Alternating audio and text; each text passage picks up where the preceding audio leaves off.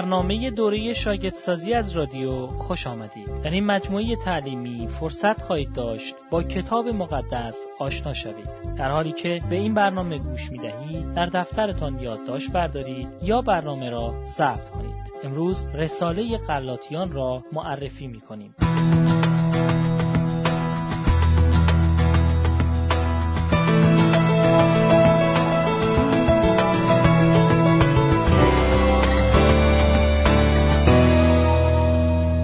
نکته یک نویسنده قلاتیان نویسنده این رساله پولس رسول است. او رسول است. زیرا از سوی هیچ انسانی فرستاده نشد، بلکه از سوی خدایی فرستاده شد که خود را از طریق عیسی مسیح آشکار ساخت. او این رساله را با استفاده از زمیر اول شخص مفرد نوشت. اما قبل از ارسال رساله محتوای رساله خود را با همه برادرانی که به همراه او بودند در میان گذاشت. کلیسای قرنتس گرچه هنوز به عنوان یک کلیسا سازماندهی نشده بود اما همین برادران اولین گروه ایمانداران را در قرنتس تشکیل می‌دادند. برخی از آنها از یهودیانی بودند که به مسیحیت گرویده بودند مانند پرس کلا و اکیلا که از روم آمده بودند. از آنجایی که این رساله تذکری تند بر ضد معلمان مسیحی دروغین یهودی نژاد بود که از اورشلیم و اسرائیل آمده بودند بنابراین پولس لازم دید تا محتوای نامه را با اشخاص دیگری که برای قوم اسرائیل دل میسوزانند در میان بگذارد. پولس قصد نداشت تعلیم عیسی را در متا فصل 18 آیه 15 الی 17 در خصوص توبیخ و نکوهش زیر پا بگذارد.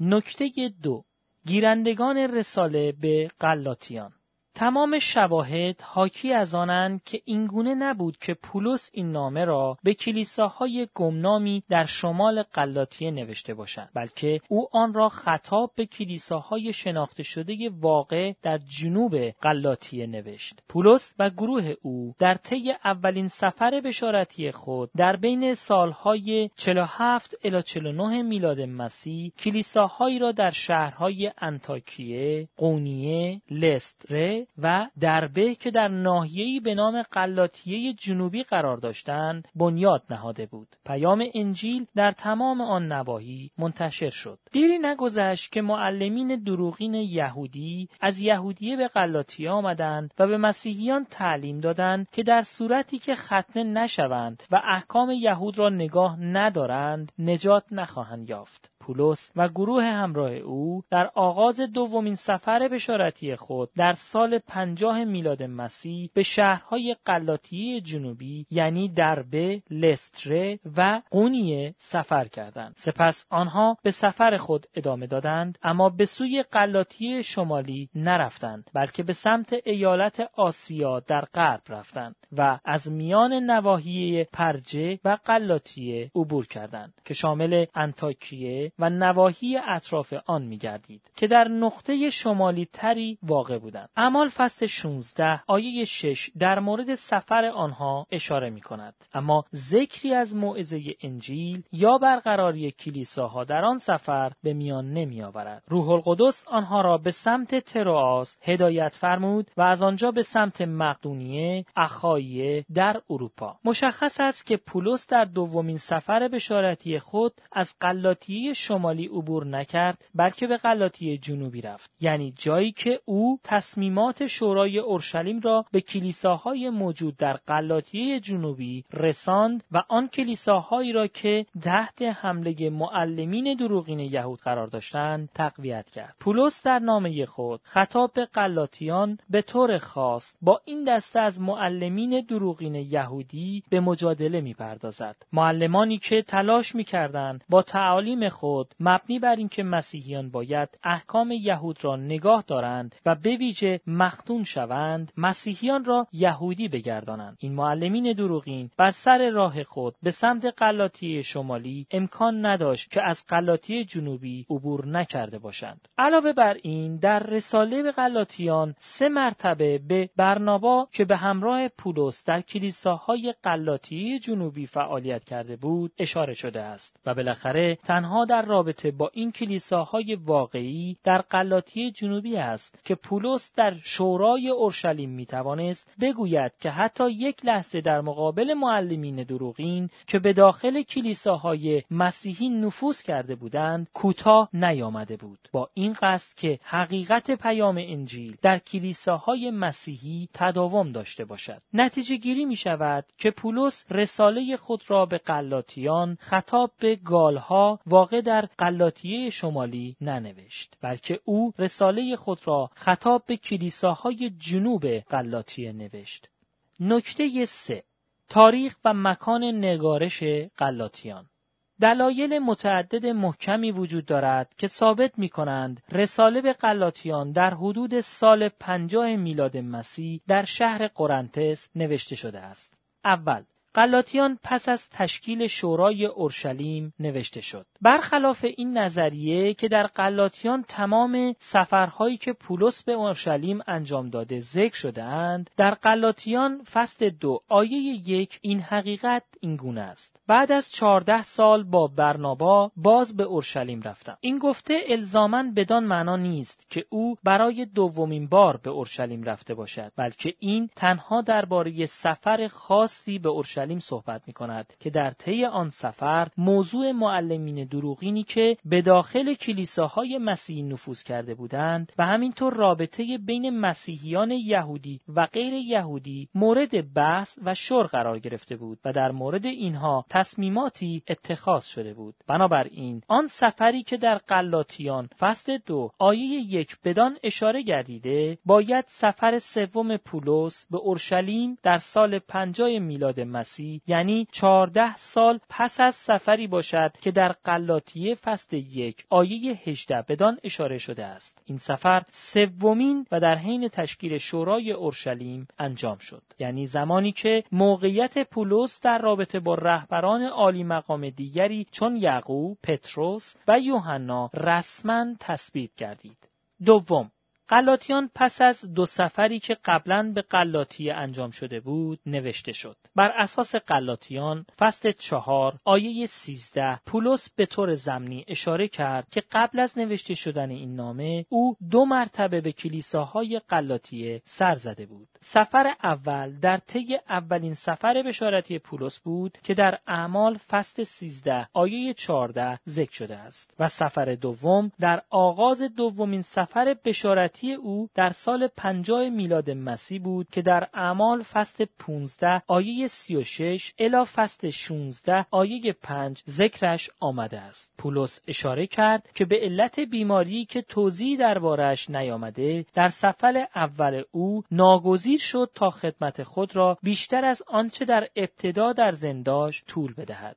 سوم قلاتیان مدت کوتاهی پس از مسیحی شدن قلاتیان نوشته شد. بر اساس قلاتیان فصل یک آیه شش پولس شگفت زده بود که قلاتیان با این سرعت خدا را که با لطف خود آنها را در مسیح خوانده بود ترک کرده بودند و به سمت انجیلی دیگری که دروغین بود گرایش پیدا کرده بودند. بنابر این رساله به قلاتیان باید مدت اندکی پس از دومین سفر او به آنجا در در سال پنجای میلاد مسیح نوشته شده باشد.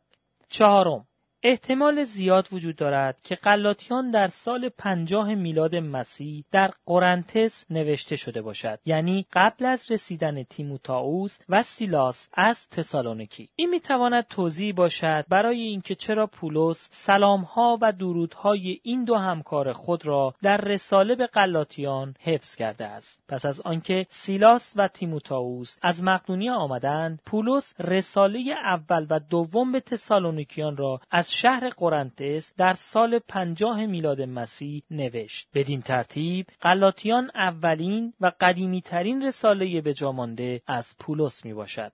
نکته چهار موقعیت نوشته شدن و هدف رساله به قلاتیان اول موقعیت نوشته شدن قلاتیان اعمال فصل 8 آیه 1 الی 3 و فصل 11 آیه 19 الی 21 ذکر می کنند که پس از جفای عظیمی که یهودیان اورشلیم بر مسیحیان یهودی نژاد وارد آوردند این عده از مسیحیان به نقطه دیگری پناهنده شدند و تا نواحی فینیقیه، قبرس و انتاکیه در سوریه راه پیمودند. در ابتدا این مسیحیان یهودی نژاد پیام انجیل را تنها به یهودیان ساکن این نواحی موعظه کردند. اما دیری نپایید که عدهای از یهودیان یونانی زبان اهل قبرس و قیروان انجیل را به غیر یهودیان یونانی زبان نیز موعظه کردند. بسیاری از غیر یهودیان به عیسی مسیح ایمان آوردند. در حدود سالهای 44 الی 45 میلادی یعنی زمانی که بسیاری از غیر یهودیان در انتاکیه به مسیحیت گرویدند برنابا پولس را به انتاکیه برد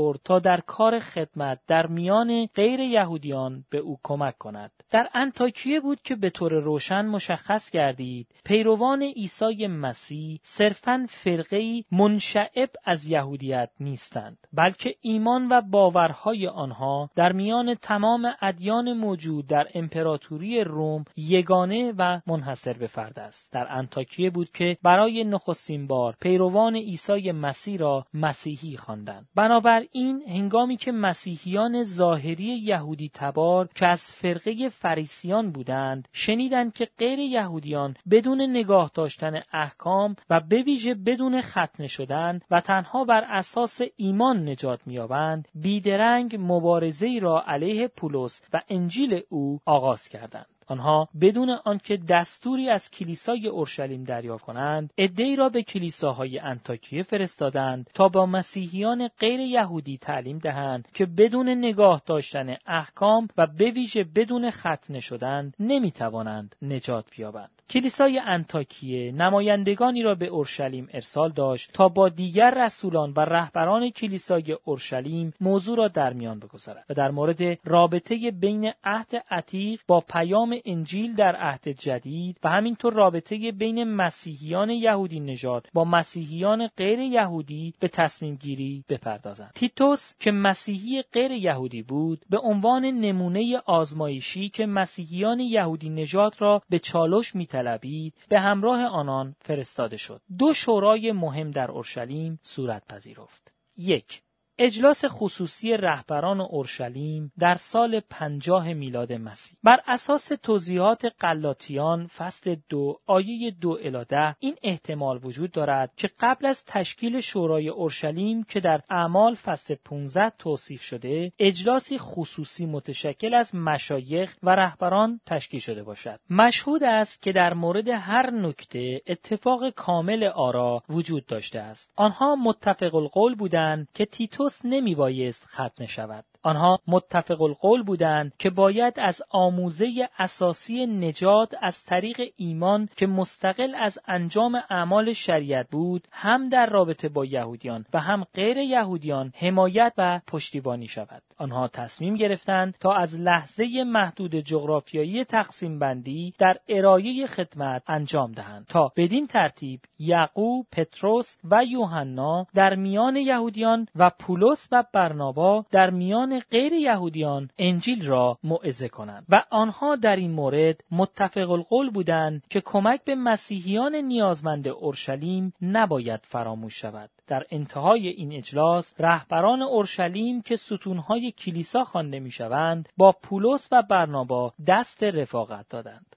دو شورای اورشلیم در سال 50 میلاد مسیح آن دسته از یهودیان مسیحی شده که متعلق به فرقه فریسیان بودند و به نادرست تعلیم می‌دادند که مسیحیان باید احکام یهود را نگاه دارند در شورای اورشلیم فرصت یافتند تا از خود دفاع کنند. پس از آن پتروس رسول به همه یادآور شد که خود خدا به چه ترتیب برای طریق رستگاری تفاوتی میان یهود و غیر یهود بود قائل نبود. پولس رسول درباره آیات و کارهای شگفت انگیز و معجزه آسمانی که خدا در میان غیر یهودیان انجام داده بود گزارش داد و یعقوب سخن را چنین خاتمه داد که آنچه که برای غیر یهودیان در حال اتفاق افتادن بود به طور روشن تحقق پیشگویی به عمل آمده در عهد عتیق بود و اینکه آنها نباید برای آن دسته از غیر یهودیان که به سوی خدا بازگشت می‌کردند مشکل ایجاد کنند. یعقوب که مرد عملگرا بود پیشنهاد داد که برخی از ضروریات از سوی غیر یهودیان رعایت شود.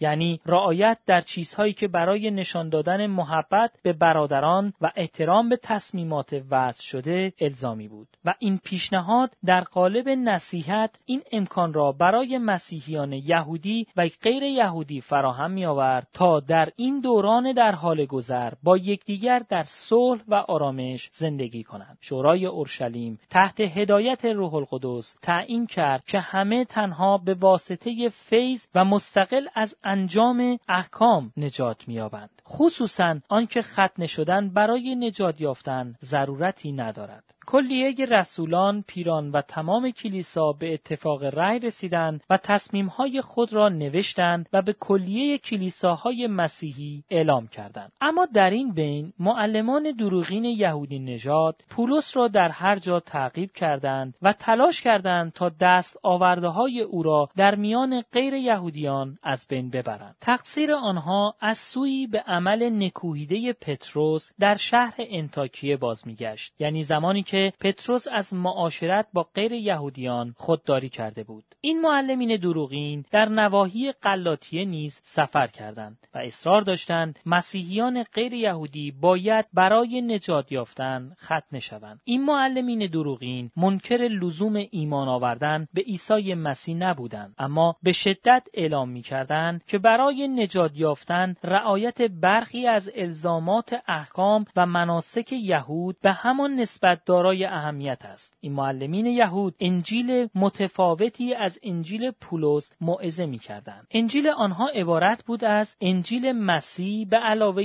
انجیل رعایت احکام که متشکل بود از ایمان آوردن به عیسی مسیح به علاوه اطاعت از احکام عهد عتیق به عنوان شرط لازم نجات. آنها محض دفاع از خود کاری کردند که نسبت به پولس سوء ایجاد شود. آنها سعی کردند پولس را بی اعتبار سازند و این کار را با این ادعا انجام دادند که رسالت پولس نه از طرف خدا نبوده بلکه از طرف انسان است. و بنابراین انجیلی که او موعظه می کرد از منابع دست دوم رسیده بود. پولس به دردسر آفرین بودن این معلمین دروغین یهودی نژاد به خوبی واقف بود و اینکه آنها تنها ظاهرا مسیحی بودند. آنها آری از صداقت بودند و ثبات عمل نداشتند. زیرا در حالی که دیگران را ناگزیر می ساختند تا احکام را نگاه دارند اما خود ایشان در نگاه داشتن احکام ناموفق بودند. هدف آنها این بود تا مسیحیان غیر یهودی را نسبت به پولس دلسرد کنند و اینکه خود از آزار یهودیان در امان باشند و فخر بفروشند که آنها غیر یهودیان را قانع ساختند تا آین یهودی ختنه را بپذیرند. برخلاف این معلمین دروغین پولس تنها درباره انجیل مسیح مصلوب موعظه می‌کرد. دوم هدف از نوشتن قلاتیان از آنجایی که بسیاری از مسیحیان قلاتیه به این معلمین دروغین که به داخل کلیسا نفوذ کرده بودند گوش سپردند پولس رساله خود را خطاب به قلاتیان به دو منظور نوشت. یک هدف نخست او دفاع از آموزه نجات بود. عدهای از مسیحیان گرفتار این تفکر قرد و افراد آمیز شده بودند که با انجام اعمال شریعت می توانستند نجات بیابند. پولس در پاسخ به این تعریفی که در آموزه نجات صورت گرفته بود، تعلیم داد که یهودیان و غیر یهودیان هر دو بدون نگاه داشتن احکام و تنها از طریق فیض خدا که توسط ایمان آوردن به عیسی مسیح عمل می کرد می توانستند نجات بیابند. هر که سعی کند نجات خود را از طریق نگاه داشتن احکام شریعت به دست بیاورد باید به صورت 100 درصد احکام را نگاه دارد. اما از آنجا که هیچ کس تا به حال به طور کامل نتوانسته و نمی‌تواند احکام را نگاه دارد بنابراین هیچ کس به وسیله نگاه داشتن احکام نجات نخواهد یافت. هر که تلاش کند احکام را نگاه دارد اما در این کار توفیق کامل نداشته باشد زیر لعنت قرار دارد. اما هر که به عیسی مسیح ایمان بیاورد نجات خواهد یافت. زیرا مسیح به جای او تحقق احکام را کامل کرد و به جای او لعنت تمام گناهانش را بر خود گرفت. دو هدف دوم از دفاع از آموزه فیض بود. عده دیگر از مسیحیان گرفتار تفکر افراد آمیز دیگری شده بودند. یعنی اینکه آنها به طور کامل خود را از انجام اعمال شریعت آزاد می‌دیدند. آنها تصور می‌کردند هر قدر که بخواهند می‌توانند گناه کنند زیرا توسط فیض نجات یافتند. پولس در پاسخ به این اندیشه تعریف شده در خصوص فیض تعلیم داد که هر شخص مسیحی که در آزادی روح القدس پیش رود به خواسته های نفس عمل نخواهد کرد بلکه ثمرات روح را در خود نشان خواهد داد. نکته پنج تقسیم بندی قلاتیان این عنوان را می‌توان بر رساله پولس به قلاتیان نهاد. قلاتیان انجیل عادل شمردگی از طریق ایمان بدون انجام عمل شریعت این رساله در خصوص عادل شمردگی ما که به آزادی ما منجر شد عیسی مسیح را به صورت مصلوب معرفی می کند. مضمون رساله به قلاتیان در قلاتیان فصل دو آیه 16 و آیه 20 الی 21 آمده است. انسان با اجرای احکام شریعت هرگز در نظر خدا پاک و بیگناه به حساب نخواهد آمد بلکه فقط با ایمان به عیسی مسیح پاک و بیگناه محسوب خواهد شد. ما نیز به عیسی مسیح ایمان آوردیم تا از این راه مورد قبول خدا واقع شویم نه از راه انجام شریعت یهود. رساله به غلاطیان می‌تواند به سه بخش تقسیم شود. بخش اول.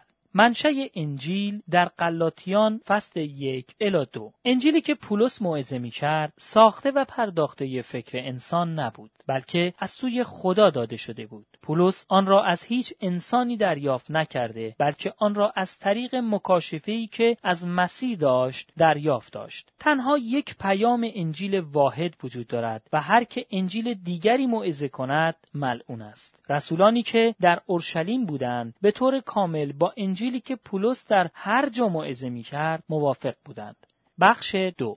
دفاع از پیام انجیل در قلاتیان فصلهای سه الی چهار. احکام عهد عتیق افراد ناموتی را ملعون مینامید. مسیح با مصلوب شدن خیش تمام کسانی را که به او ایمان بیاورند از این لعنت آزاد می کند این وعده یا عهد بسیار برتر از احکام شریعت است و همچنان در حال عمل کردن است. عهد بسیار قبل از آمدن شریعت دریافت شده بود و مستقیما از سوی خدا آمده بود. در حالی که شریعت 430 سال بعد از طریق وساطت موسی آمد. شریعت عهد خدا را باطل نساخت زیرا هدف از دادن شریعت آن بود تا گناهکار بودن را به ما نشان دهد و ما را به سوی مسیح هدایت کند. معلمان دروغینی که انجیل راستین را تعریف می کردند باعث می شدند تا قلاتیان اینکه اسارت و بندگی پیشین خود را به خدا نشناسی با اسارت و بندگی به یهودیت معاوضه کنند در تاریخ عهد عتیق این دستور ثبت شده که باید زن کنیز و پسر او را که هیچگاه سهمی در میراث زن آزاد و پسر او نخواهد داشت دور ساخت. به قلاتیان توصیه شد تا زن کنیز پسر او را که نمایانگر اسارت به شریعت است از خود دور کنند و به زن آزاد و پسر او بپیوندند که نمایانگر آزادی است که در اتحاد با مسیح یافت می شود.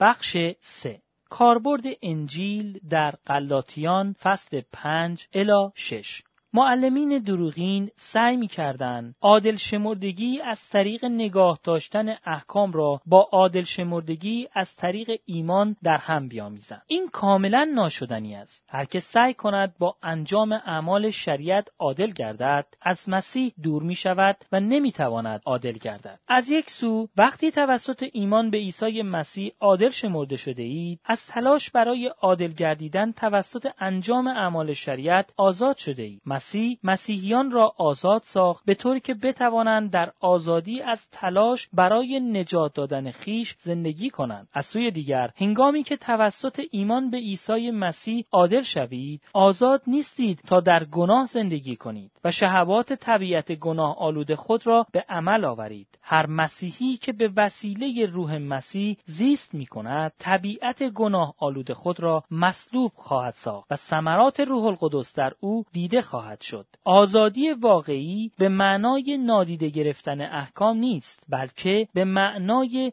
خدمت به یکدیگر از روی محبت است و محبت شریعت را کامل میگرداند. آزادی واقعی بارهای دیگران را متحمل می شود و تمام چیزهای نیکو را با معلمان خود سهیم می سازد و آن چیزهایی را انجام می دهد که روح القدس را خشنود می گرداند و هیچگاه از نیکوکار بودن به ویژه نسبت به مسیحیان خسته خاطر نمی شود. نکته شش پیام اصلی قلاتیان اول شریعت و فیض پولس آنقدر وسعت اندیش است که ظرفیت پذیریش فیض مطلق خدا را در کنار مسئولیت انسانی در خود دارا است. پولس از کنار گذاشتن فیض خدا و از پذیرفتن آنکه عدالت از طریق انجام احکام به دست بیاید امتناع می‌ورزد. شریعت نیازمان را به نجات به ما نشان می‌دهد. فیض خدا به ما نشان می‌دهد که به واسطه کار تکمیل شده مسیح بر روی صلیب ما کاملا نجات پیدا می کنیم. ما به واسطه فیض مطلق الهی است که نجات پیدا می کنیم و این وظیفه انسانی بر دوش ما نهاده شد تا با محبت یکدیگر را خدمت کنیم. دوم اعمال و ایمان معلمین دروغین انجیل دیگری مبتنی بر عادل شمردگی از طریق اعمال شریعت را که مستقل از ایمان باشد موعظه می کردن. اما پولس انجیل عادل شمردگی از طریق ایمان را جدا از انجام اعمال شریعت موعظه کرد. انجام اعمال انسانها را وامی دارد تا در جهت به دست آوردن رستگاری شخصا تلاش کنند. اما ایمان انسانها را آزاد می کند تا رستگاری را دریافت کنند. سوم کارهای طبیعت گناهکار و ثمره روح القدس. طبیعت گناهکار ما را به سمت گناه سوق می دهد اما روح القدس هر روزه ما را بر گناه پیروزمند می سازد و ما را مبدل به مسیحی پرسمر می گرداند. چهارم آین ختنه و صلیب. آن عده‌ای که عقیده دارند ختنه شدن برای نجات ضروری است نجات نمییابند و آزاد نیستند. بلکه غلامی هستند که ناگزیر از اطاعت تمام احکام شریعت می‌باشند و آنها ملعون می‌باشند. زیرا قادر به نگاه داشتن شریعت نیستند. افرادی که ختنه می‌شوند سعی می‌کنند از آزار یهودیان در امان باشند. و افرادی که آین ختنه را ترویج می‌کنند فخر میفروشند که موفق شدند یک غیر یهودی را یهودی بسازند. تنها مرگ عیسی مسیح بر روی صلیب است که انسانها را از لعنتی که شریعت به همراه آورد نجات میبخشد و انسانها را از عصر شریر حاضر رهایی می‌دهد و طبیعت گناهکار انسانها را با تمامی شهوات و خواسته هایشان مصلوب می‌سازد.